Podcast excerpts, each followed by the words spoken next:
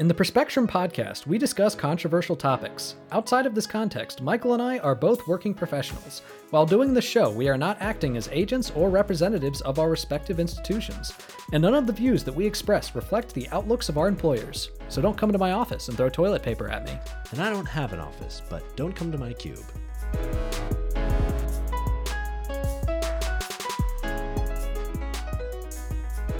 Welcome to the Perspectrum. I'm Nathan Seelove. And I'm Michael Bloom. And we have a super exciting episode to share with you all today. We are going to do an update on Biden's immigration policies and uh, see where they are at this point, see what's happened, see if there's any major changes between that and the Trump administration. And then we're going to do a deep dive into Elon Musk. Yeah. Well, into who things about him. We won't be diving into Elon Musk. No, no, no. We're not going to. oh, God. no, we're going to be talking about uh, who he is as a political figure because, unfortunately, in our modern day campaign finance system, billionaires are political figures because they have an excess amount of. Uh, they have an excess amount of money that they can use to pour virtually unlimited funding into politicians that they want. So Yeah. They're relevant and their opinions are relevant for better or for worse. Yeah, no kidding. I like this episode should be interesting. Like uh, the I didn't know that much about these topics before we started. I had some like preconceived notions about things that might be interesting, Yeah. but like I hadn't like been keeping that close of a track of like Biden's immigration stuff. And uh boy, that one kind of surprised me a little bit. Um for someone I- that campaigned on like immigration like reform Yeah. and making it humane and all that stuff.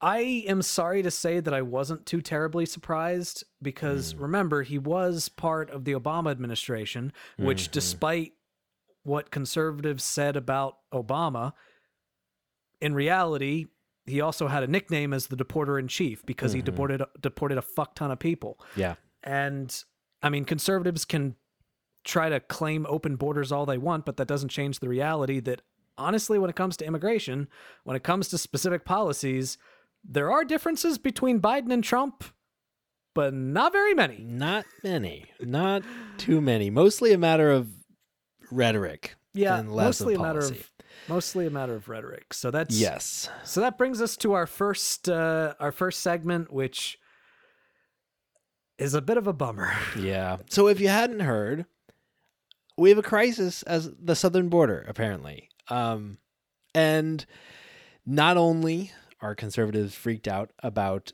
the immigration crisis, but they also attempt to link it directly to the drug crisis, which is a fun thing that they like to connect because of their racism primarily. Um, you know, even to the degree that Marjorie Taylor Greene attempted to uh, implement a, a totally unconstitutional death penalty for smuggling fentanyl across the southern border, which was just fun. I'm just mentioning that because it was fun. Because they were like, "What the fuck are you talking?" Like, our Yeah. fellow congresspeople were like, "Um, you can't do that. That's absolutely fucking unconstitutional." Yeah, I'm pretty sure that the Supreme Court specifically decided at one point that you could only have the death penalty for murder. Yeah, exactly, exactly. So I I, I- I think that's true. Don't Yeah. quote me on that. And But, according like, to conservatives, though, all of this is the fault of Mr. President uh, Jimmy Joe Joe Bob Biden. Yeah, and it's because he went over to the border with a mallet, Mm. beat down the wall, and said, "There's no longer a border. We have complete open borders. Complete open Everybody, borders, yep. free rein into the country. You're Mhm. good. Come Yep. on in. No laws, no restrictions."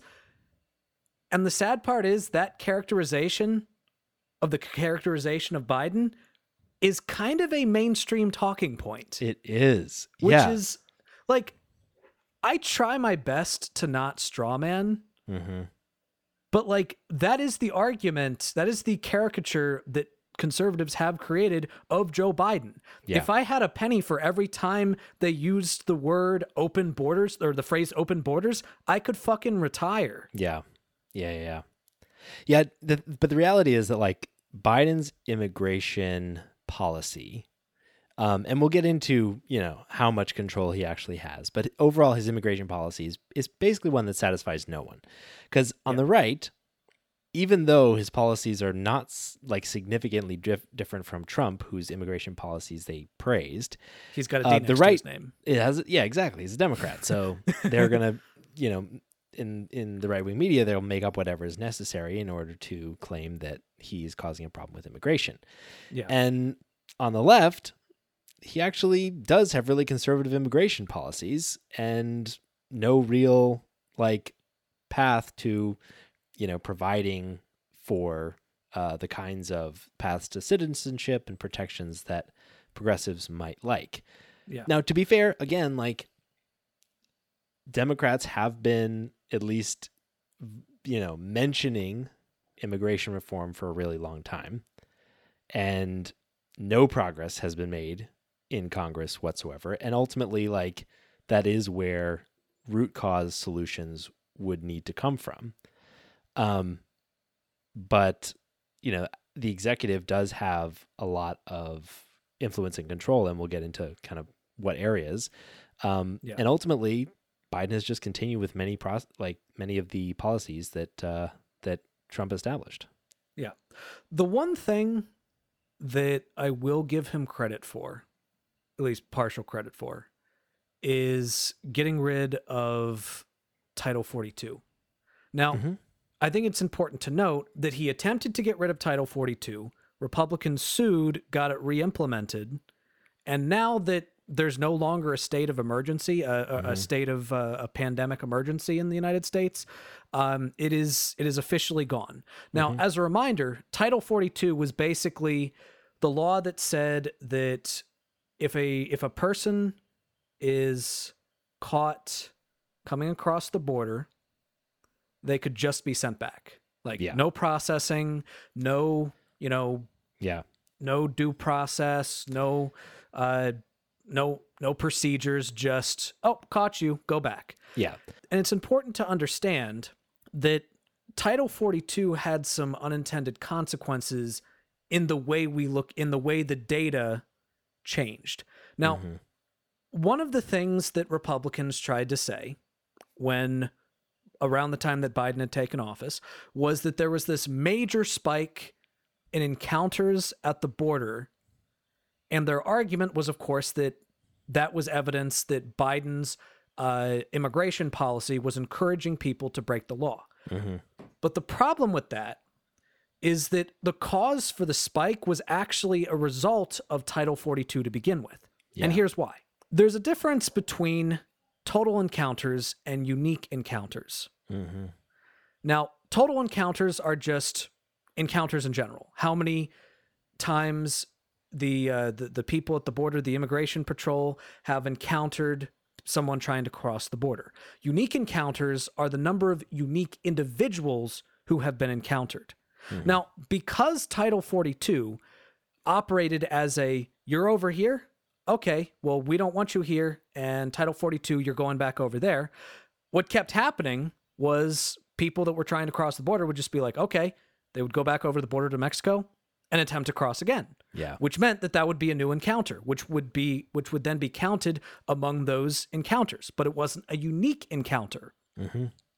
and in fact when the policy was first implemented repeat encounters went from being approximately one eighth of encounters to one third of encounters now i had trouble finding what the specific statistics were of the last year in distinguishing between unique encounters and uh, just encounters in general.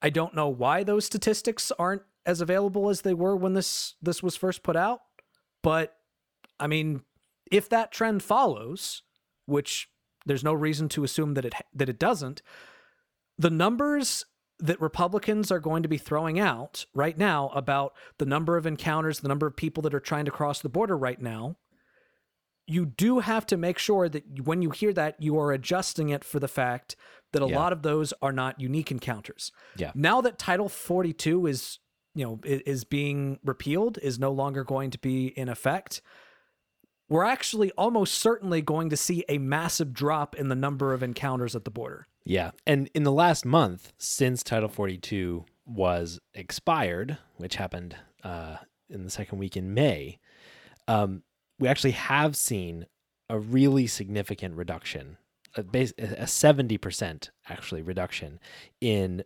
unlawful crossings and encounters at the border. So, Customs and Border Protection has seen an average of uh, 3,400 encounters uh, per day, down from the approximately 10,000 encounters per day in the days leading up to Title 42. Hmm. so, like, I think the prediction that you made is being borne out. Now, yeah. it's hard to draw pres- like perfect conclusions from these pieces of data. Yeah. And that's an important thing to recognize, right? Because by extra- over extrapolating from incomplete data, we will make the same mistakes that like Republicans make when they talk about this. Republicans yeah. are seeing an increase in encounters and saying, well, that means that the Biden administration is uh, failing in their uh, their work on immigration, neglecting to recognize that increased border encounters means we're actually encountering these people. So it's not like the barn doors are open and you just get to walk right through. Yeah. Um, but also the the point that you made, Nathan. And now, you know, it's true that more people have been flooding to the southern border in general, and we can see that in terms of just the total volume of um, individuals that are going through various programs. We've got record numbers of people um, who are going through immigration court, who are being uh, evaluated and screened as asylum seekers. Now, it's not the many X previous years that we are seeing in encounters, but there is an increase. And partially that might be due to having a Democrat as president, right? But the thing is, the things that the factors that drive movement to the border are multivariate, right? Yeah. You've got humanitarian and political crises across the globe. And it's not just people from South and Central America who come to the southern border. It is it is a common um, entry point for people like you know asylum seekers from Ukraine, for example, or Afghanistan. People that come, you know, to the like Central America and and attempt to cross and seek asylum at the border. At the same time, we've got incredible destabilization in Venezuela and and you know multiple South and Central American countries, all driving increases in migration overall, specifically to like towards the United States. Um, and in in addition to that, you have you know a a president who did signal that they would be more less punitive than Trump in terms of their treatment of um, migrants, but at the same time, the exact kinds of stories that Fox and the right wing media are putting out are the kinds of stories that drive migrations to the border. If you are attempting to prevent, like, to dissuade people from coming, like, from migrating to the United States, from from viewing from thinking that they have an easy or credible or straightforward path to entering the United States the thing that you would not want to be spouting is there's an open border which is which is the kind of evidence that mules and um, people that move migrants to the southern border use to convince people that it's the right time to go and pay them exorbitant amounts of money take this this harrowing and, and often deadly journey. Like all there are so many factors at play here and only like one of them is Biden and given his policies which we can talk through it's not even the most like him him being uh you know welcoming of migrants is not even a credible claim and yeah. so you know to some degree like I, you know, right wing media is as much to blame, if not more, for the swell of migrants at the border. Um, than the Biden administration. And to your point, like even the numbers that they're citing are way overinflated due to repeat encounters. Yeah. And there's another point that I wanted to make that I I recently read this article about, and it was something that I'd never thought of before. So first off, I, I want to acknowledge that we talked about the fact that a lot of things that push immigrants to want to immigrate to the United States is often instability within mm-hmm. countries. Yeah. Right. Now, we on the pod have given examples of various times in which the United States has gone into Central America fucked everything up. And we've talked about the fact that a lot of that those destabilization efforts by the CIA during the Cold War are a huge reason why a lot of Central and South South American countries uh, are as unstable as they are right now. Yeah. But there's another factor that uh, there's this Washington Post opinion column uh, written by uh, Jennifer uh, Boylan that I, I I had previously not realized, which is the fact that the reason why drug cartels in Mexico have the ordinance that they have Mm. is because of the United States. I didn't know this, but apparently there's like two gun stores in Mexico. Mhm. Like it is extremely hard to get a gun legally in Mexico. Mm. And in fact, what has been happening based on based on research that this opinion columnist uh, cited is that gun stores in Texas are selling guns to people that are then smuggling those guns and weapons over the border in similar ways that drugs are smuggled from Mexico into the United States. Mhm. And that is arming the cartels over in Mexico, which is creating the violence in the first place. Yes, totally. So basically, it's almost like a trade route. We Yeah. give them guns, they give us drugs. yep. Creates instability. So the point that I'm making is that a lot of the instability that is happening that is causing people to want to migrate in the first place is shit that we did. Yes. Which seriously. means that we have a moral responsibility to do something about the fallout of that. Yeah. Yeah. I think that's such a good example. I mean, almost every single segment of Sorry We Fucked Up Your Country drives, like, is an example of something that drives instability and has, and likely drives, you know, migrants to the United States Yeah, that we've, like, I'm- directly caused. And to your point, a couple studies have shown that between 70 and 90% of guns recovered at crime scenes in Mexico are traced back to US, the US drug cartels. Yeah. Yeah. Yeah.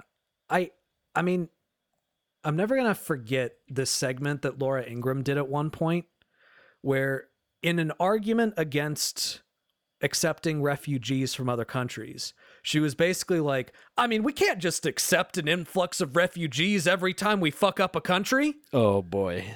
And it's like, or we could stop fucking countries up. That's not an option, Nathan. you mean totally wreck our foreign policy? yeah. So, Michael, what are what are some of the policies that the Biden administration have been implementing, and how different are they from the Trump administrations? Yeah. Yeah, fair enough. I think there's like two kinds of bodies of policies um, that the Biden administration has been putting in place. Over the last couple of years, they've mainly been focusing on um, actually kind of good things when that com- when it comes to interior enforcement of immigration laws. So things like increasing like resources for immigration courts so they can process people faster things like rather than like reducing detainment of um of uh migrants in the United States and putting them out on their own recognizance often with like tracking like tracking with ankle monitors or apps which is like I mean obviously that's still a, a pretty that's draconian Better measures than detainment, but, but better than detainment yeah I mean, it's still kind of, I don't know, it still rubs me the wrong way. Yeah, fair enough. Fair enough. Yeah. Um, and they have re- reduced rates of deportation. So ICE, um, you know, while 2022 numbers were higher than 2021, so there were about 72,000 uh, deportations in 2022. They're way below peak years. So um, during the uh, Trump administration, an average of 233,000 removals took place, and there were 344,000 uh, removals per year during the Obama administration. So, significant reduction in deportations under the Biden administration, which is great. Something. yeah. That's good. That's something. That's good. And so overall, like it's those kinds of um, resources for dealing with people once they get to the United States and have a uh, a claim that they've been improving. The other category of laws that he's putting in place, though, are not pretty much different at all from the laws that that uh, that Trump put in place, and these are specifically um, controls and um, and punishments for people coming to the United States and attempting to enter illegally. So, for example, you know, Title 42 is over, right? So Title 42 just denied people their right to seek asylum under uh, you know the extra control that happens under the under things like the pandemic, which uh, you know people have a right to come to the United States and seek asylum. They have a right to be screened for credible uh, fear of persecution in their homeland. So it's good that Title 42 has been removed. However, like the Biden administration has put in place new controls um, that attempt to dissuade and discourage crossings. So one is um, that anybody caught crossing the uh, the border illegally will be not eligible to enter the United States for five years, um, mm. and if they do, they could be uh, you know prosecuted criminally. Um, and importantly, they have required that uh, people seeking asylum in the United States first seek asylum in a country that they pass through on their way. So if they pass through another country, they have to seek asylum there first, or they are straight up ineligible for asylum in the United States. Which is a Trump administration policy. Yeah. That was overturned by the courts. Yes. Yeah. Like, That's a bad one. yeah. Cuz like it's it's it treats people as just like commodities to be moved around, right? Yeah. Like just because you're seeking asylum means you should seek asylum anywhere, even if it's yeah. a country with problems similar or worse than your own. yeah. It's like um it's not a solution, it's just a way to discourage people from coming to the border. Yeah. And on top of that, you're probably not going to get asylum from a lot of those countries to mm-hmm. begin with. Yeah. So at this point, you're just adding extra steps that you have to take mm-hmm. in the already convoluted U.S. immigration process. Seriously. Yeah. On top of that, like for asylum seekers, they're requiring that um, you book an appointment via an app on your phone. The app is very buggy. Again, like that's not a huge thing, but you're just ineligible for asylum if you don't do that. And yeah. so again to your point it's adding you know friction in an experience that is already really yeah. confusing and convoluted and bad for people that are fleeing dangerous situations in their home countries. Yeah. What people need to understand is that if you're making the decision to uproot your life, mm-hmm. you're doing it because you're fucking desperate. Yeah. If you're trying to leave the place that you've that you've called home your entire life, you're doing it because you're fucking desperate. Mm-hmm. The reason why there is so much undocumented immigration in the United States is because the process is so fucking hard. Exactly, yeah. All right? When you put a fi- like when you put a 5-year ban on trying to come to the United States when you've already tried to do it in the first place, that's just you're basically just telling a family, "Okay, fuck the legal process." hmm all right. You're incentivizing people to take the illegal process. Yeah. When you say, here are all of the hurdles that you need to jump through, all the unnecessary hurdles that you need to jump through in order to do the legal process, if you're desperate, if you're desperate to get to somewhere that you're not having your life threatened, mm-hmm. you're probably going to be like, okay, fuck that. I'm going yeah. in illegally. Yeah. That's what happens. We know this because almost without like almost without exception, every single time the United States has increased border security, it has resulted in an increase of undocumented immigration. Hmm. All right.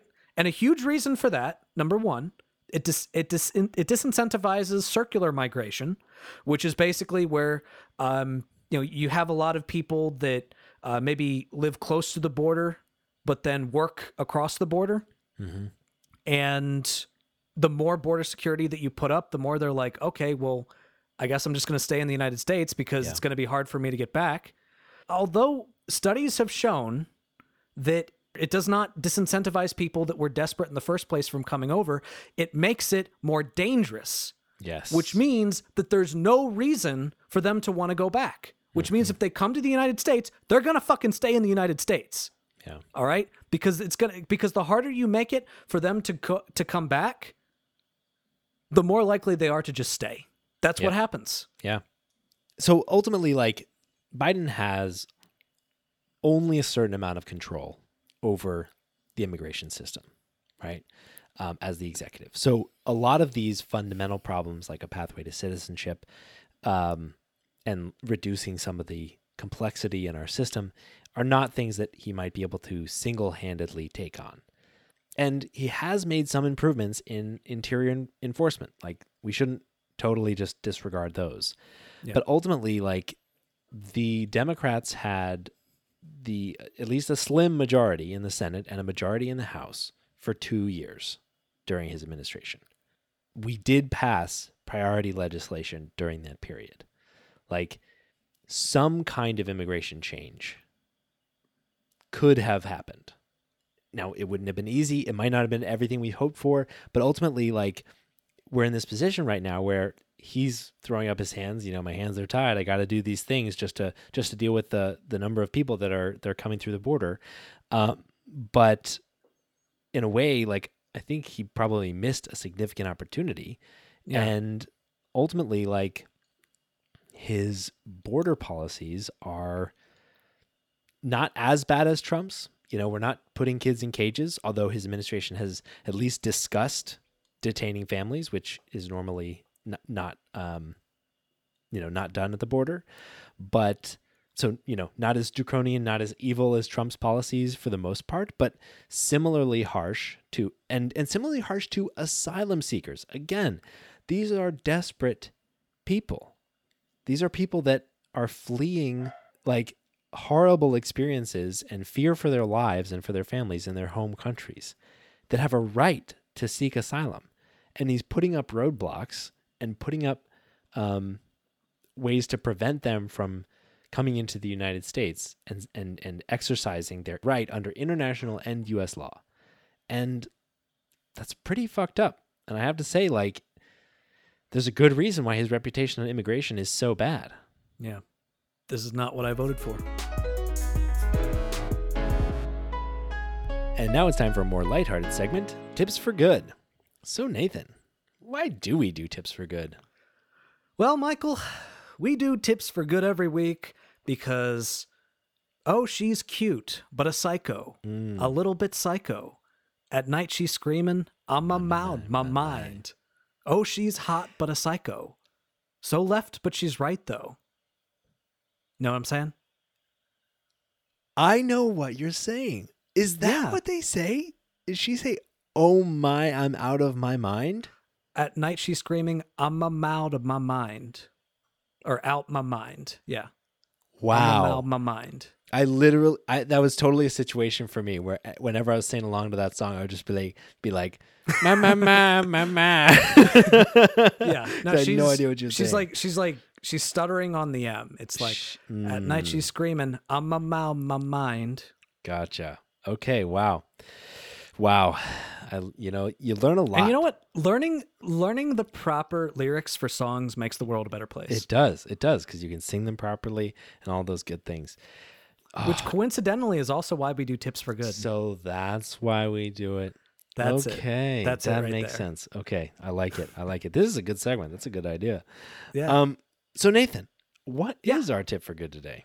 Our tip for good this week is now that climate change has been creating wildfires that produce smoke that covers half the fucking country, despite the fact that it happened in Canada, Mm. we need to start being aware of our air quality. It's almost as if climate change is an international issue. Yeah, it's almost as if. Hmm. Now, it is very possible that the current smoke from the current wildfire while we're recording this will be cleared up by the time this is posted or by the time you read it. But that doesn't mean that a lot of what we're going to say is not still going to be applicable in case this happens again, or should I mm-hmm. say, when this happens again. Yeah. So, first off, take care of yourself. Mm-hmm. there is an app, or rather, there's a website called airnow.gov in which you can go there and you can type in your zip code and it will tell you what the current air quality is where you are living. Um, now, one little caveat to that when you're looking at that website, I would look at the map as well as what the reading says that it gives you because sometimes there are some readings within your localities that might not be uh, up to date um, but you can see the maps and you can look at the legends and it'll tell you basically a um, a spectrum of your air quality being good, moderate, unhealthy for sensitive groups, unhealthy, very unhealthy, and hazardous. Um, use that as a resource in order to determine your air quality. If you are in a place where there is some type of unhealthy level of air quality, keep your pets inside as much as possible. You know, don't have them out too much. If you do have to go outside, it is recommended that you wear a mask and that you not do a lot of physical exertion. So if you're somebody that really likes to exercise outside, maybe don't do that if there's smoke all over the place. And just be aware and take care of yourself. Yeah, this is like a big deal. I think for me Yeah. as like a younger person and like uh someone who's pretty active and I've always kind of thought like uh it's air. If I can if I can physically breathe it, my body can probably deal with it. You know what I mean? Like ah, if I can if it's not like making me gag and cough, like it's probably fine. Yeah. But that's really not true Yeah. at all. Well, I mean, even even this morning, like in where, where I live, it's in the red zone, which is the the unhealthy zone, not the very unhealthy zone, but the unhealthy zone. And I went outside this morning, and like you could see smoke everywhere. Like Yeah. there was, like it wasn't it wasn't necessarily reducing visibility, but you could see it and you could smell it, and even just spending a few minutes out there, uh, letting my dogs piss, I was like. I came inside and, and I, I felt raspy. Yeah. Like my voice was raspy, and I'm not even necessarily a, a sensitive group. I'm not a partic- I'm not necessarily a, a- an unhealthy person or Yeah. asthmatic or anything like that. You know? Yeah, totally. Yeah, I mean, and that's the thing. To your point, these kinds of events are just going to get more common. Yeah. Air pollution, which this is included in, already accounts for an estimated 7 million premature deaths per year worldwide, which is only going to go up. And you might think like, "Oh, well, how common is, you know, a huge wildfire? How how problematic is this really?" But like a lot of cities experience on a semi-regular basis at least elevated levels of air pollution. And so like being aware of your air quality, having resources on hand like N95 va- masks in order to like help filter out low quality air can actually lengthen your life. And that's tips for good. So when I think of the world's wealthiest person, right? Uh, my, I automatically think that I love that guy. That is someone that I love. I think, boy, if only everybody were as great as that guy. Really? But That's I'm- what you think. I'm an outsider, you know, like I'm I'm not that common, you know. So, you know, if you are one of those people that doesn't automatically think the ultra wealthy are God's favored children, then we thought we would dive into a little bit deeper in the background of our wealthiest individual, Elon Musk. Yes, because this show is notoriously pro billionaire. Pro billionaire. Pro billionaire. We No. we love the billionaires. All right. We have a we we got them on speed dial. Yeah, we love them. Come listen to our show. Give us money.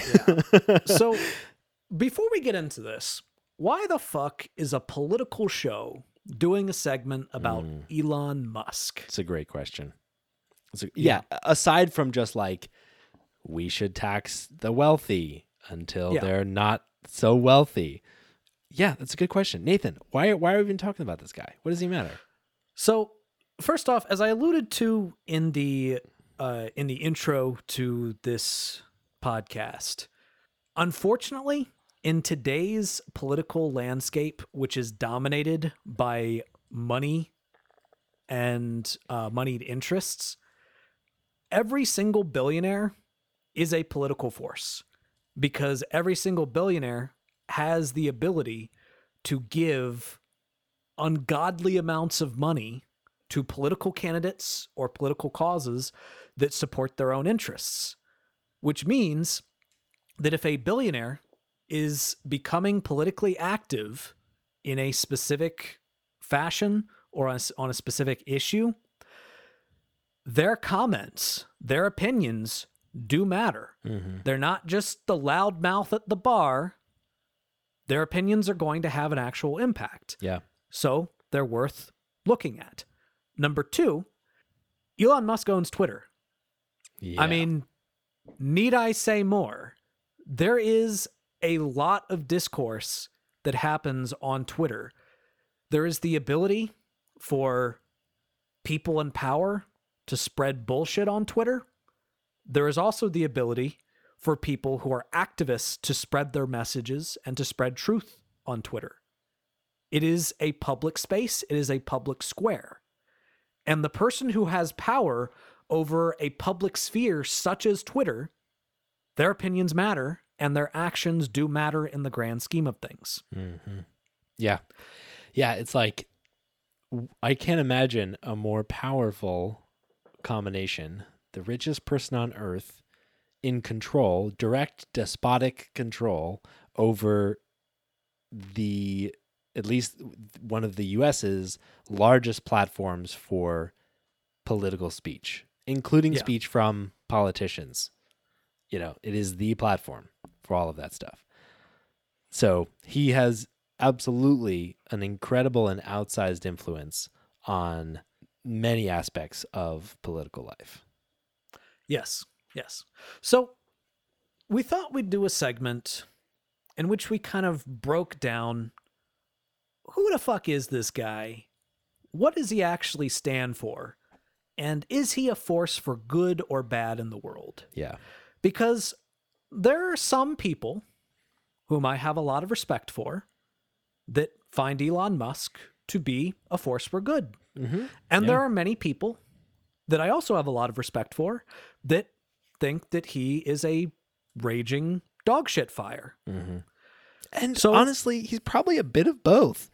And we'll Yeah. get into it for sure. Because, like, Honest, honestly, yeah. Yeah, because like early on in his career, he spent a lot of time convincing people and investing in the image of himself as a visionary for good. Yeah. Um, and yeah, we should talk about whether that's whether that's the case. Ultimately, though, to your point, Nathan, his approval rating in 2021, according to one poll, was 50%.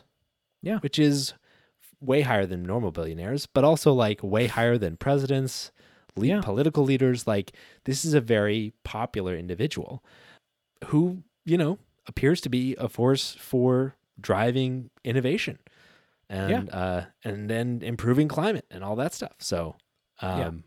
we should figure out what's behind this guy. So the first thing that I think we should quickly address is the Emerald Mine. Yeah. Which is not a metaphor. There's a lot of yeah, that's not a metaphor. the emerald mine in the There's- room, you know. Yeah, there's a lot of conflicting narratives about the Emerald Yeah. Mine. Yeah. So let's let me let me try to walk you all through it and hopefully try to get to the bottom of what is the Emerald Mine and how much truth is there to it and to what extent did it help if it exists or if it is a uh, a factor Mhm. to what extent did it prop Elon Musk up? First off, let's let's understand what it is. Basically, there was this rumor that started going around, I believe it was in 2014, that Elon Musk was not as much of the self-made man as he tried to uh, portray himself to be. That what was actually happening, what had actually happened was that his father had owned some massive emerald mine in South Africa, became monumentally wealthy, and then gave Elon Musk this massive, basically jumpstart in sending him to America. So, what is the truth to that? Well, it is confirmed that Elon Musk's father did actually own a stake in an emerald mine. Um, the emerald mine was actually in um, Zambia, not in South Africa, even though they did live in South Africa. Recently, Elon Musk actually basically said, uh, offered like a, a cryptocurrency bounty, saying if anybody can prove that it actually exists, like I'll give you a bunch of money. And then Elon Musk's father did an interview with the Sun in which he basically said, "What the fuck are you talking about? Of course it exists." now, in Elon Musk's defense, in the same article, his father did dispute the claim that Elon Musk was basically this trust fund baby that was jump started by his father, and uh, you know, and and that his father basically gave him a ton of money to help fund his businesses.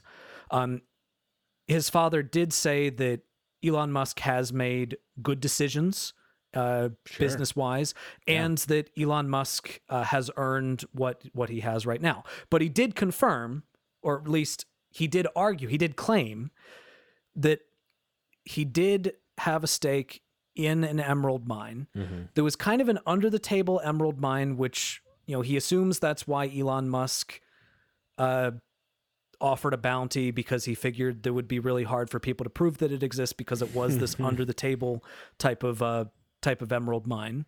And you know, Um, human rights abuses never occur in Yeah. off the books emerald mines. yeah. Um, what he did say was that he actually did send Elon Musk money over to the United States in order to help pay for his college, in order to help pay for his room and board, Mhm. uh, which disputes the claim that Elon Musk made. Uh, ha- has been making about how he graduated from college with over one hundred thousand dollars in student debt. Yeah. Yeah. A big part of Elon's personal narrative is a bit of a rags to riches Yeah. story. And frequent claims that, like, while he was investing millions of dollars in businesses, he was having to borrow money to pay rent. Yeah. Because, you know, he just had to put his money where, you know, his his values lie. Yeah. Um, Now, Elon Musk has admitted that when he started his first company, which was uh, Zip2, that his dad did provide him some financial aid mhm, in the form of uh, $200,000 mhm. in angel funding. But he also claims that that was after the company had already kind of established itself and therefore there was no risk for it anymore. Now, how much truth is there to that? Yeah. I I don't know. Yeah. I honestly don't know. And I think that that I think that probably summarizes a lot of the claims about the emerald mine Mhm. because at this point I mean I will say I, I usually find dads to be fairly credible sources of information. Um, but it is kind of a his word against his dad's word. Sure. So, you know, to to what extent did his father um, fund his way through college and pay for his room and board? Mhm. I mean, I don't know. And Yeah. at this point, I would say there's not enough evidence in the form of direct documentation to demonstrate one way or the other. Mhm. But, you know, the other point that I would make is that I don't know how much. I mean, okay, it matters if there was an emerald mine that was conducting human rights abuses. But to the extent that we're talking about whether or not Elon Musk was like self made or whatever, Mhm. I don't know how much it matters because I mean I'm I mean I'm already of the belief that you should have tuition free college Mhm. that money should never be Yeah. a uh, th- that money should never be a barrier to going to college. You know, I in fact I even like the the model that they've done in a lot of Scandinavian countries where they actually give students stipends to go to college. Mhm. Um so I mean since I believe that I I think that it's reasonable for me to you know to look at something like that and be like, well, you know, I have no problem with the fact that you're paying for your son to go through college. Yeah. I mean, That's what my parents Yeah, did. exactly. And if you and if you have parents that can afford that, then then great. Yeah. It means that you can focus on your studies. Now, that is a privilege that not everybody can have, and it's a little bit annoying that Elon Musk has dismissed the idea of college in the past as being something that people just do for fun that you don't actually need, which, you know, it's easy for you to fucking say. Yeah, But we went to University of Pennsylvania in Wharton. We went to an Ivy League school. yeah. Yeah, so like uh to the extent that it interferes with his narrative, I don't know how much it matters. I 100% agree with you. And I'll add a point to that. Like, you know, to your point, it's one thing if he's saying this because he's lying to try to get credit. Yeah. That is a problem. It's hard Yeah. to tell if he's lying or not. Most importantly, though, it's absurd to think that $20,000 or college tuition or whatever can really be the difference maker relative to $200 billion in wealth. All of us started from poverty. If you Yeah. had, if you started Yeah. with like uh, $200,000, that's still poverty relative to $200 billion in wealth. So it's just like not really relevant. Um, like there are lots of people who have their college paid for and don't become the wealthiest person on earth. Um, and so like I totally agree with you. I think it says more about his about what his motivations might be than it says about him individually. Whether Yeah. if it's a lie, you know, that says more about him than than whether it actually matters that it is true. Yeah. And and to your point, like to be fair, like you know, Zip 2 even with a $200,000 infusion of cash sold for $340 million. Yeah. That's pretty incredible. Yeah. That's an that's an amazing feat to be the founder of something that sold for that much money. Yeah. One thing I will say though, to your point, is like, is one thing that I found really interesting as I was trying to do research on Musk was the amount of fawning over him that there was. Yeah. Like it took some digging to add some level of depth to the lore surrounding Elon. Yeah, that's that is one of the things that I found difficult too because he has absolutely created a kind of Mm-hmm. creepy cult of personality Yeah. around him. Mhm. And I think that sometimes makes it hard to find information that is reliable. Yeah. Um Yeah. So, you know, so th- so that that's something that I struggled with as well. So after he sold Zip2, uh, he and his brother sold it for $340 million. Um, he used his buyout to create a quote unquote fintech called X.com, which promised to totally redefine banking, become the bank of the future, and all this stuff. Uh, as a result, he got like lots of funding. Um, it, be- it became it was very splashy, all this stuff. An issue is that it doesn't seem like it actually was much of anything. Yeah. And so if you were to just read the headlines that all the fawning articles say he like turned 340 billion million dollars into this this, you know, groundbreaking fintech company that turned into PayPal and he's this genius. But ultimately like Elon's co-founders were pretty uh were were pretty uh, frustrated with him because so much of his emphasis was on selling the image of x.com to the media even though there wasn't really very much to the company itself. In fact, according to future SEC filings, the company even mentioned that they had a total lack of proprietary technology as a corporate risk. Yeah. And so and on top of that, their, their tech like didn't work. Like it had a number of cybersecurity risks and a number of like money laundering risks, like allowing potential bad actors to transfer funds with uh, from any account in the nation's banking system with just an account number. So very few protections on the the flow of of money. So, one of the narratives that we often are fed about Elon Musk is that his, I guess, contribution to the creation of PayPal mm-hmm. revolutionized the entire financial sector of the world. Yes. To what extent is that actually true, Michael? It's not really true. it seems not very very true at all. So what happened basically was Peter Thiel um, had founded a company called uh, Confinity, which owned a product or in a, in a company called PayPal. And X.com was merged with this company.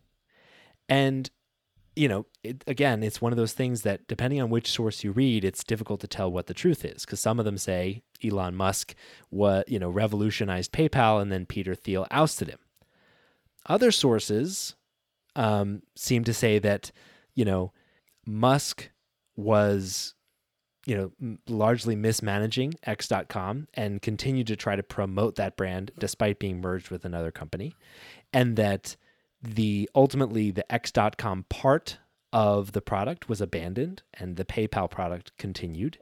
One executive named uh, Roelof Botha uh, alleged that Musk was may have been hiding serious financial issues from the board of directors, um, and eventually, you know, the the the the pro Musk narrative says that Peter Thiel ousted him, but this this other narrative uh, is that basically employees of the company petitioned the board to fire Musk because of his harmful impact on the company. And ultimately, he was fired. And according to this executive, Botha, quote, it would have killed the company if Elon had stayed on as CEO for six more months. Yikes. Yikes. Yikes indeed. So maybe not the financial sector revolutionary that Perhaps. he is that he purports to be. Perhaps not. Well, I think that's a that's a good t- it's a good time to transition to what I think he's best known for, which is cars. Yes. So, one of the things that he is most given credit for is uh, revolutionizing electric vehicles, specifically through the use of lithium ion batteries. So, the company Tesla is known for creating one of the first, well, actually, the first electric vehicle that was sold for regular commercial use. Now, how much credit can Elon Musk get for that? Well, first off, I think it's important to note that the use of lithium ion batteries was not originally his idea. Um, the original co founders of Tesla were uh, Martin Eberhard and uh, Mark uh, Tarpenning. I think that's how you say their names. And Elon Musk joined the company because basically they needed someone to fund it. Mm-hmm. Like they wanted someone to provide the funding uh, for it. And, you know, Elon Musk at this point was already very wealthy. Yep. So Elon Musk in April of 2004 invested uh, 6.35 million out of uh, Tesla's 6.5 million uh, Series A funding. So basically, he was the guy with the money. Yeah. He wasn't the ideas guy. He was the guy with the money. Mm-hmm. And in fact, initially, the uh, the idea of the, the initial propulsion system failed to convince Musk, and then the the two co-founders basically shared their love of space exploration Hmm. when they met Musk, and used that as the conversation starter, Hmm. Interesting. and uh, that's what ended up bringing him on board Hmm. because he was like, "Oh, we can eventually use some of the technology we did we develop in these propulsion systems to make rockets. I want to go to space. Fuck it, I'm in." yeah. Seriously. Yeah. Um, and what's interesting is that later down the line, Eberhard was eventually voted off the island, as in in his own words. And in 2009, he publicly accused Musk of mismanaging Tesla, Mm-hmm. which you know would lead to, among other things, some some court battles that had happened. Um, and then uh, the other co-founder, uh, Tarpenning, uh, he left ahead of the Model S launch, but apparently he's still on good terms with with Musk. Mm-hmm. The point is, he was not necessarily the original idea guy. Yeah. Now, Yeah.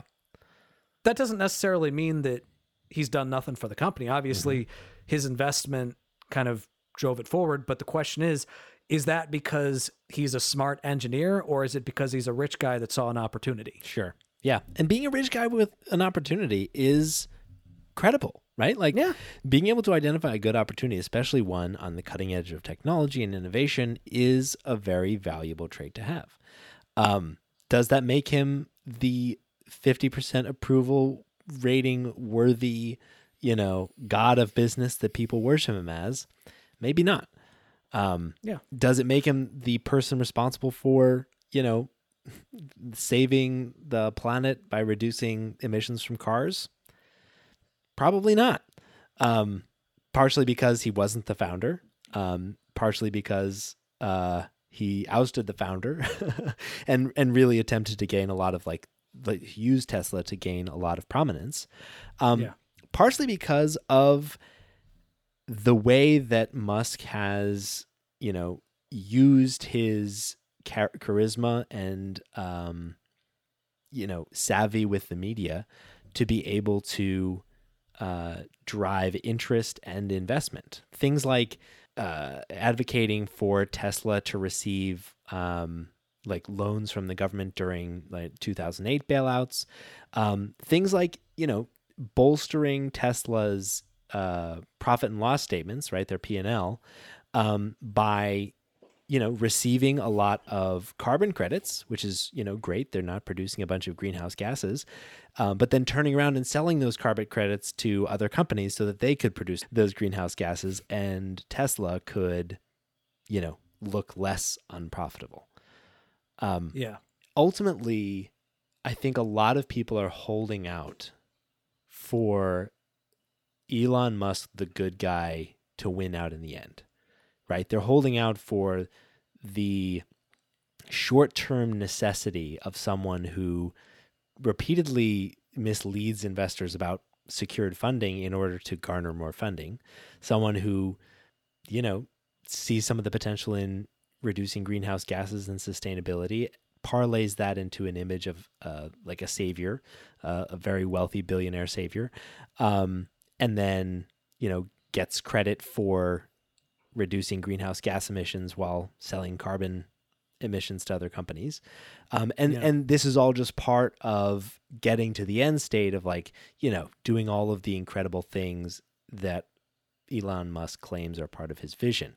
They're just necessary. We have to put up with with Musk in order to get all these benefits. And I think that's what makes his cult of personality so dangerous is that people are willing to accept a lot of terrible things from him. Yeah. They're willing to put up with someone owning personally 200 billion dollars who lies Yeah. to people continuously, who purchases uh, Twitter and then and then makes it horrible and we can talk more about that. Um, Yeah. Who is sued regularly, not just you know, not fr- and not frivolously, who's fined by the SEC for misleading investors. Like we're willing to put up with this guy because he seems so special. Yeah. And I mean, to be fair, I think Americans are often like predisposed to want to see some type of hero come and save us. Yeah, And I mean, what better hero than some supposedly uh, genius dude trying to make electric cars to fight against climate change? Totally. Because honestly, all of the anxiety regarding climate change is very real. yeah, And electric cars, make no mistake, that's the transportation of the future. Mm-hmm. Now, there's a lot of things that need to be worked out. You know, we do have to consider the fact that a lot of the lithium that is mined in order to create the batteries Mm-hmm. are often uh, mined by borderline slave labor in foreign countries, Mm-hmm. which that's not okay. yeah, Uh, the devices that's used to mine it in the first place produ- produce a hell of a lot of carbon emissions. Mm-hmm. And it's you know it's also important to consider the fact that even though they are more efficient uh, efficient than combustion engines, if the the electricity that's going into the vehicle is coming from a coal power plant anyway, Yep. it's still producing carbon emissions. You know, so you know we it's not just about the cars. You also have to make sure that you're uh, you're making the entire energy sector green. Yeah. So it's but but all that being said, electric cars are absolutely the cars of the future. They're they're going to have to happen because you know even without climate change, we're running out of fossil fuels. Yeah. And we're going to run out eventually. Or at least we're going to get to the point where it is just not financially feasible to continue to burn fossil fuels because they're going to be so rare and so expensive that Yep. like why the fuck would you do that? But the thing is, Musk is not the only reason why that's happening in the first place. Yes, exactly. Like that's I think that's the important point. Yeah. You could say that he is an important factor in what allowed Tesla to rise to prominence, Mhm. but the people that make that happen are the people that that work for him, are Yeah. the engineers that actually that are that come up with brilliant ideas in order to Mhm. improve the technology. I mean, this is this is a problem that I think a lot of activist groups and and activist uh, movements have had in the past, where there's always such an emphasis placed on figureheads that you Mhm. don't think about all of the people working behind the scenes to make it happen in the first place. Totally. Because you know you want to have a hero to to praise when when things are going right. You want to have a hero to to look at and be like, that's the guy that saved me. But that's Mm-hmm. not the guy that's saving you. There are a lot of people that are trying to save you. Yeah. Yeah. And it's worth being skeptical of this cult of personality. For example, the the blog post um, that Elon Musk, you know, put out, the master plan blog post for Tesla, which, you know, is supposed to be this incredible strategic document, appears to be largely a the the strategy that Tesla was already planning to implement prior to Elon Musk coming uh, in and taking control of the company. So like even that is like worth questioning. On top of it, there's there's some evidence and pretty good evidence that he runs his companies badly. Not just not just runs them like sweatshops, which he does, but also runs them really dysfunctionally. So on the sweatshop side, in May 2017, the New York Times reported that the safety record at Tesla's Fremont, California factory um, reported incident rates that were even above some of the most dangerous uh, industries in the United States. We're talking about more injuries in the Tesla factory than in sawmills and slaughterhouses. And in 2018, the injury rate improved, but just like so many of Elon Musk's in like uh, claims to fame, it's more smoke and mirrors than it is credible. So it turns out that the, one of the reasons that it improved was because they started to proactively avoid reporting injuries rather than actually reducing injury rates, including not calling ambulances for injured employees so that it wouldn't be reported. So, like, Jesus. Terrible fucking conditions. And I think it's tempting for us to overlook some of the dysfunction in his offices as well because of how highly paid some of these people are. Like it's everybody has heard the stories of Elon Musk's fucking tirades, his uh tears will he'll go on firing sprees or he'll force people to work for you know impossible hours and like that's horrible. That's like yes it's not as bad as like perhaps working horrible hours in a sweatshop or in one of his factories where you're going to get physically injured but these are really dysfunctional work environments and dysfunctional leadership. And on top of that like his own ego and cult of personality that he's fostered himself seems to be leading to a lot of dysfunction in his organization. So one chief engineer at tesla you know as an example for of like of of this this dysfunction. A chief engineer at tesla reached out to him notifying him of potentially serious safety concerns with the model s rather than you know taking these concerns and going and fixing it. She was immediately fired. So like to your That's point like not what the good guy does. yeah and again it's one of the th- these are the things that we seem to be willing to put up with in order to get the goods but it seems like he's not necessarily delivering the goods and to your point like it's it, you know it's tempting not only to to feel like we need a hero but it's hard to make the claim that there isn't something unique and special and and worthy about Elon Musk. It's hard to to look at someone and say you're the richest person. You must have done something. There's some reason why you're the richest person, and there probably is, but it might not be that he's our savior. You know? Yeah. So let's talk about Twitter. Yeah. Twitter's an interesting one. Twitter is a very interesting one. And I think at this point we're starting to we're going to start to drift over a little bit more into uh political character territory. Mm-hmm. Um, than just competence. But there's definitely a lot to be said about competence regarding Twitter. Mm-hmm. Yeah, no kidding. So in 2022, Elon Musk bought Twitter. It was terrible. so there's lots of reasons why this was a total fucking disaster. Partially, it's trading on the same grift that he's been trading on for many of his companies, where he signals that he has funding for a big financial move in order to then get funding for the big financial move.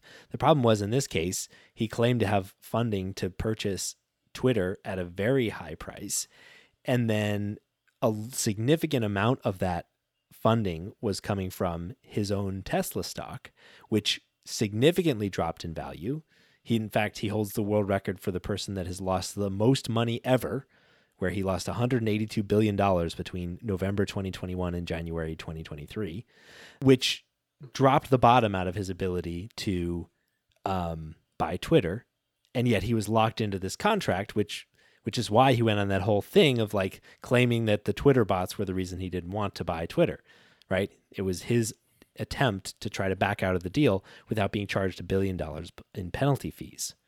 Um, and the reason Tesla stock lost all that money is because of his attempts to use it to buy Twitter. And as a result, he's been sued by tons of people, including Tesla investors and uh, and and uh, the Twitter board as well for trying to back out of the deal. Ultimately, he was able to pull together both his funding and add in a bunch more cash from uh, from his Tesla stock and and buy Twitter, and it has only gotten worse since then. Yeah.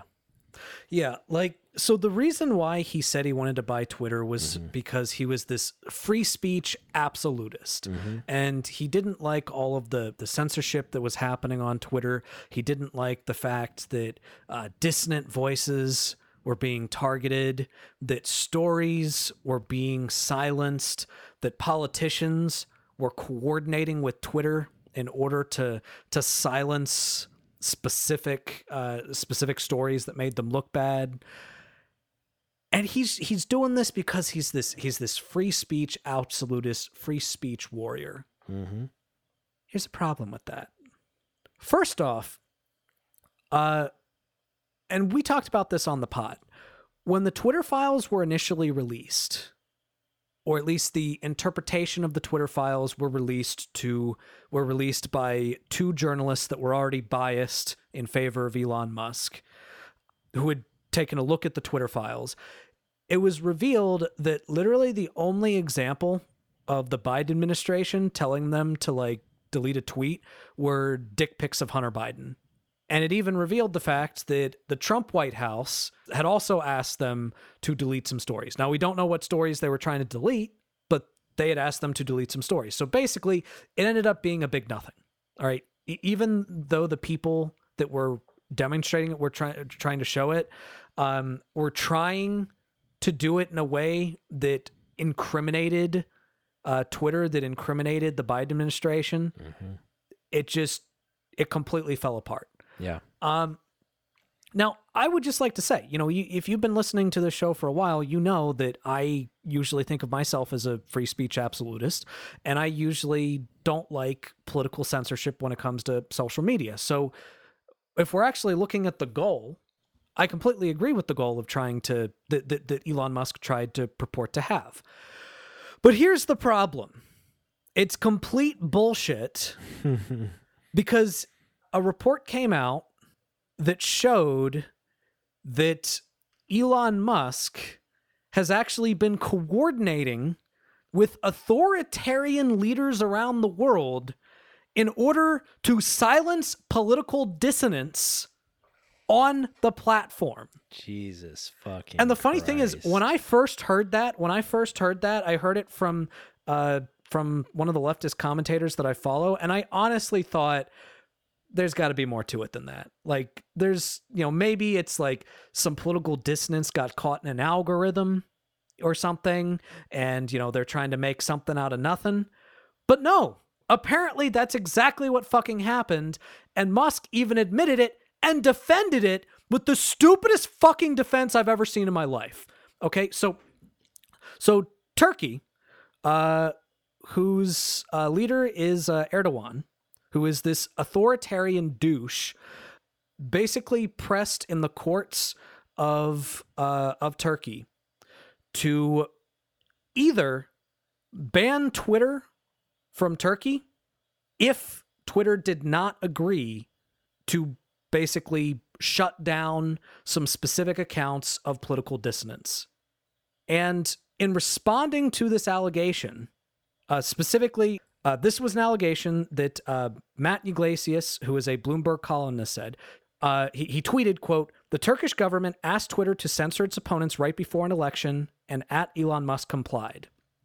Musk replied to this, saying, "quote Did your brain fall out of your head, Yglesias? The choice is to have Twitter throttled in its entirety or limit the access of some tweets. Which one do you want? You think that's a fucking defense? You think that's a fucking defense?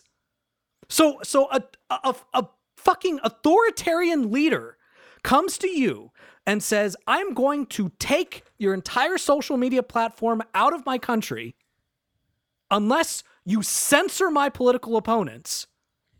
And you think that going along with it to try to keep Twitter in there in general is a defense? You think that that's a defense? You have just given authoritarian leaders all across the fucking globe a roadmap for you to censor their political dissonance for them. You just did that. So you know what you do if a if a fucking dictator comes up to you and says censor my political dissonance or I'm gonna I'm not gonna let Twitter be in my country. You know what you say to that person if you are actually a free speech absolutist, if you're actually principled about free speech, you know what you say to them? Go fuck yourself. Yeah. Go fuck Yeah. yourself. You fight that's it. the simplest That's what you do. You fight it. He could take he could take a few million dollars and invest in like technology that could easily hack their like internet and enable people access to Twitter if he really wants them to be able to communicate using Twitter in the country. Like like there are tech solutions that aren't just saying fuck you that aren't giving into uh dictators and authoritarians trying to censor their populace. Yeah. Also, one of the things that I love. So Jimmy Wales, who is the founder of Wikipedia, chimed in on the thread, and he said, "quote What Wikipedia did, we stood strong for our principles. We fought the Supreme Court of Turkey and won." This is what it means to treat freedom of expression as a principle rather than a slogan. And then a bunch of people were arguing, saying, "Well, Wikipedia is is not a for-profit organization, but Twitter is for-profit." And he basically responded with, "Okay, so if you're putting money ahead of principles, then just fucking say that. Just just Yeah, come out and say that. That's what you're Yeah, doing. Just just come out and say that's what you're doing." So apparently, a similar thing happened in India with Modi. Hmm. This dude buys Twitter because he was trying to be, because his original accusation was oh well they're coordinating with a bunch of liberal politicians in order to censor stories. And it turns out those stories were just fucking dick pics. Mm-hmm. But then he directly coordinates with an actual authoritarian government to do the exact thing that he bought Twitter to prevent. Jesus Christ. He- you cannot be the good guy if you do that. Mm-hmm. You cannot be the good guy if you coordinate with dictators, with authoritarians to censor their political opponents. You cannot do that. I'm sorry. Elon Musk is completely full of shit. Yeah. Shit, that's crazy. That is fucking nuts. I did I had not read that story. That blows my fucking mind. Cuz like he's been doing he's been doing like not free speech absolutist shit in the United States. Like shadow banning continues at Twitter. Yeah, all that kind of stuff. But the fact that like he's directly suppressing dissidents in authoritarian countries is crazy. So that's I mean that's the thing. That's the recap.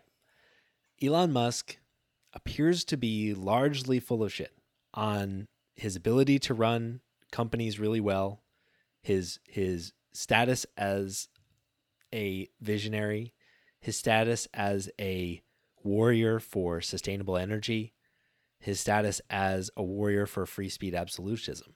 And it it really does appear that Elon Musk is leveraging his image, his his ability to get attention talking about these issues and garner significant public support to basically be able to do whatever the fuck he wants and bully people Yeah. and have us all put up with it because he's just that special and we just have to put up with it if we want a future that he describes. He's Yeah. that's it's a pretty amazing con. Even that's the thing. We can bite the bullet. We can say we can say Elon Musk is exceptional in a bunch of ways. We can say that he's done great things for space exploration and efficiency and, and electric cars and all this stuff, and still say that Elon Musk is not the savior that he pretends to be, and he's full of shit in a lot of ways. Yeah. The last point I want to make, I think the final nail in the coffin, well, two final nails in the coffin. Um, he endorsed Ron DeSantis. Yeah. He was a climate change denier. mm-hmm. If Ron DeSantis became president, that would not just put a delay on fighting climate change, that would be a regression in fighting climate change. Like, if you honestly think Ron DeSantis would make a good president, you don't care about climate change anymore. Like, you do not care about climate change. And what's funny is, like, he said he would support Ro- Ron DeSantis after saying that he was he was looking for a sensible centrist. DeSantis is to the right of Trump. Mm-hmm. Are you kidding me? And on top of that, he's an anti-trans bigot. Yeah. He tweeted recently, quote, uh, this is a major problem. I will be actively lobbying to criminalize making severe irreversible changes to children below the age of consent. Shame on those who advocate this. It is utterly contemptible. Of course, you know, mischaracterizing uh, most uh, gender affirming care for minors.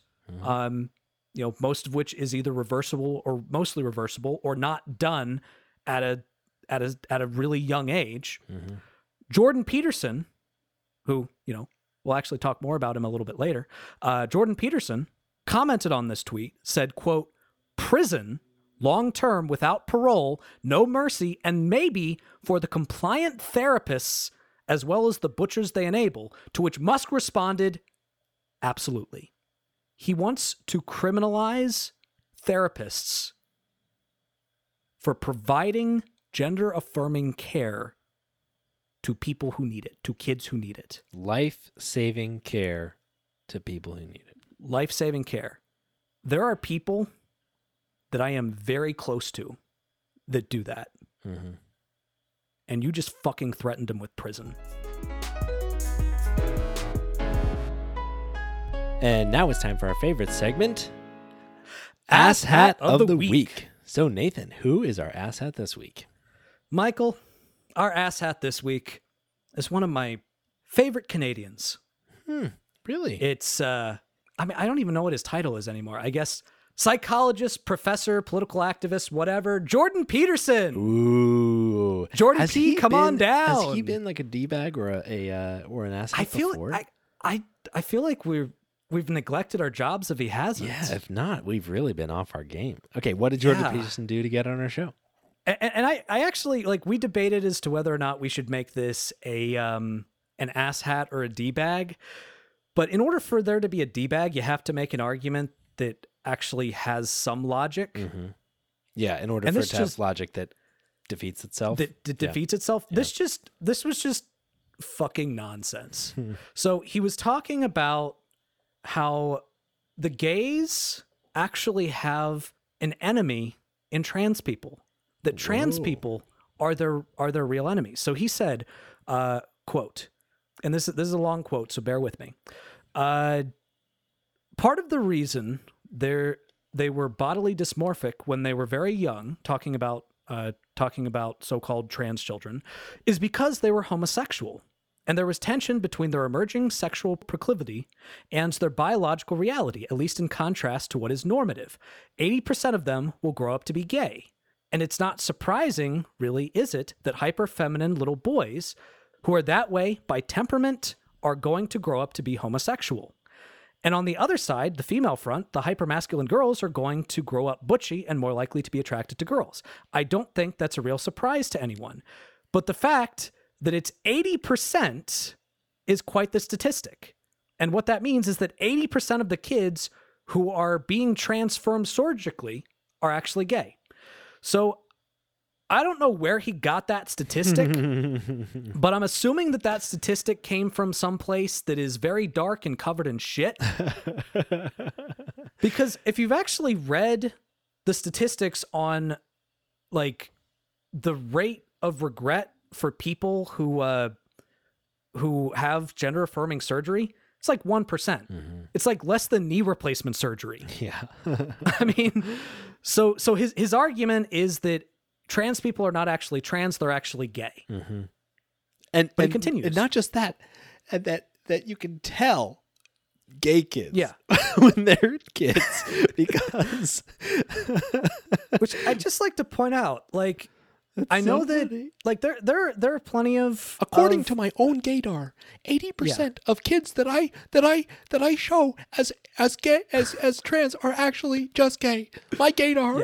That is such a good impression. isn't that really good? Is i just really did that. good that's the first time i've ever done that. I, I don't know if I can I don't know if I can do an impression, but like uh but like the the the funny thing the, the the the funny thing here is like I I mean there's definitely a stereotype that uh that gay men are more flamboyant and plenty of them are you know and there's nothing wrong with that Sure. but like I've met some gay dudes that were like the epitome of masculinity like absolutely butchy, deep voice, huge bulgy muscles, Mm-hmm. like dude who could probably put my head in their armpit and just crack it like a walnut. Absolutely. Like- there is a spectrum of presentations across sexual orientation, just like there is across so many other exactly. things. Yeah. Exactly. So anyway, he continues, quote, and so if there's a genocide, so to speak, and there isn't, but if there's a case of mass abuse of the gay community, the most egregious examples of those mass, that mass abuse, is occurring at the hands of the trans activists, not the heterosexual monogamists.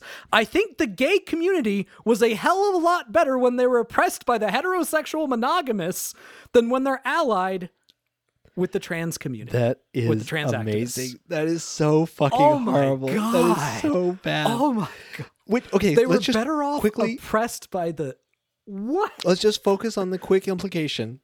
The implication that these kids, if not for trans activists turning them trans, would be gay instead. Yeah. Which is so stupid. That's not what trans Yeah. activists do. yeah, I hate to break it to you, but like, unlike straight activists, like gay activists, trans activists, it's not a numbers game for them. Yeah. They're not trying to collect as many trans people and gay people as humanly possible. Totally. They just want the people who are gay and are trans to be accepted for being gay or trans. That is It's not a numbers game. exactly. It only matters to you personally if there are more gay people or trans people if you are bigoted.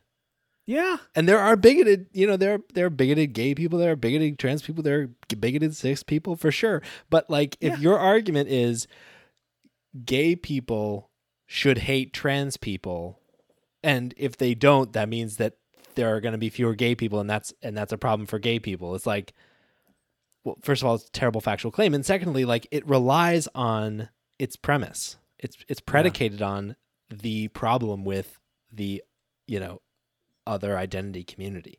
It's crazy. Yeah, yeah. And I mean, ask any gay person, hey, what do you like better? Heterosexuals who are trying to prevent you from getting married, or trans people who exist? Most likely, they're going to say, uh, I mean, probably the trans person. like, act, a- actual activists are not going, like, they are not going to view that as oppression. And mm-hmm. I'd also like to point this out. So this is a narrative that a lot of people have been trying to make in order to tr- drive a wedge between the gay community and the trans community. Yeah. Because you know the the idea is that the reason why the LGBT community has the T in it, meaning has gender expression as opposed to just sexual orientation, is because they were trying to ally with each other. And there's a narrative that's being pushed to drive a wedge between the uh, the LGB and the T's by saying that trans people are just trying to piggyback off of all the progress that the gay community made. But here's the problem with that. This is actually something that a trans friend of mine recently pointed out to me. When did the modern day gay rights community begin? It began at Stonewall. You know who started the Stonewall riots? Trans women. Hmm.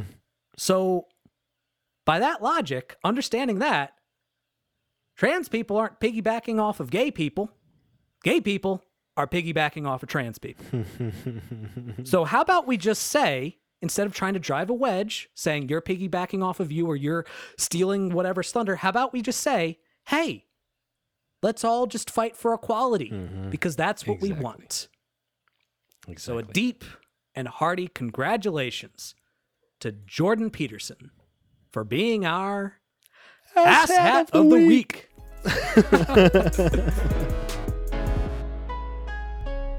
And now we'll end our show as we usually do with our highlights. So, Nathan, what's your highlight this week? My highlight this week is that there's a lot of life management shit that hmm. Uh, Jess and I need to get done over the summer that we kind of put on hold during the uh, um, during uh, the school year when I was working, and uh, we've been able to get some things done, Nice. and it's making me less stressed. awesome. So you know, it's it's nice to not have as many things hanging over me. that is awesome. Congrats, dude. That's Yeah. really good. What about you, Mike's? Uh, what's what's your highlight? Honestly, I'm really looking forward to the weekend. I don't think I have anything super special. Actually, no, that's not true. My friend Lucas is in town. He's visiting his girlfriend in Seattle, and so we got I've gotten to hang out with him twice this week, which has been really fun. It's awesome to see people from Virginia over here on the West Coast. And with that, we will thank some of the incredible people that make this show possible. So thank you to our amazing patrons, uh, Jerry DeViller, uh, Taylor Bloom, Kyle Chaska, Fade Out Scoop, and Tobias Janssen. And thank you to our amazing editor, Kayla, for all they do to make this show possible. And thank you, dear listener, for listening to the Perspectrum. And you'll hear from us again next week.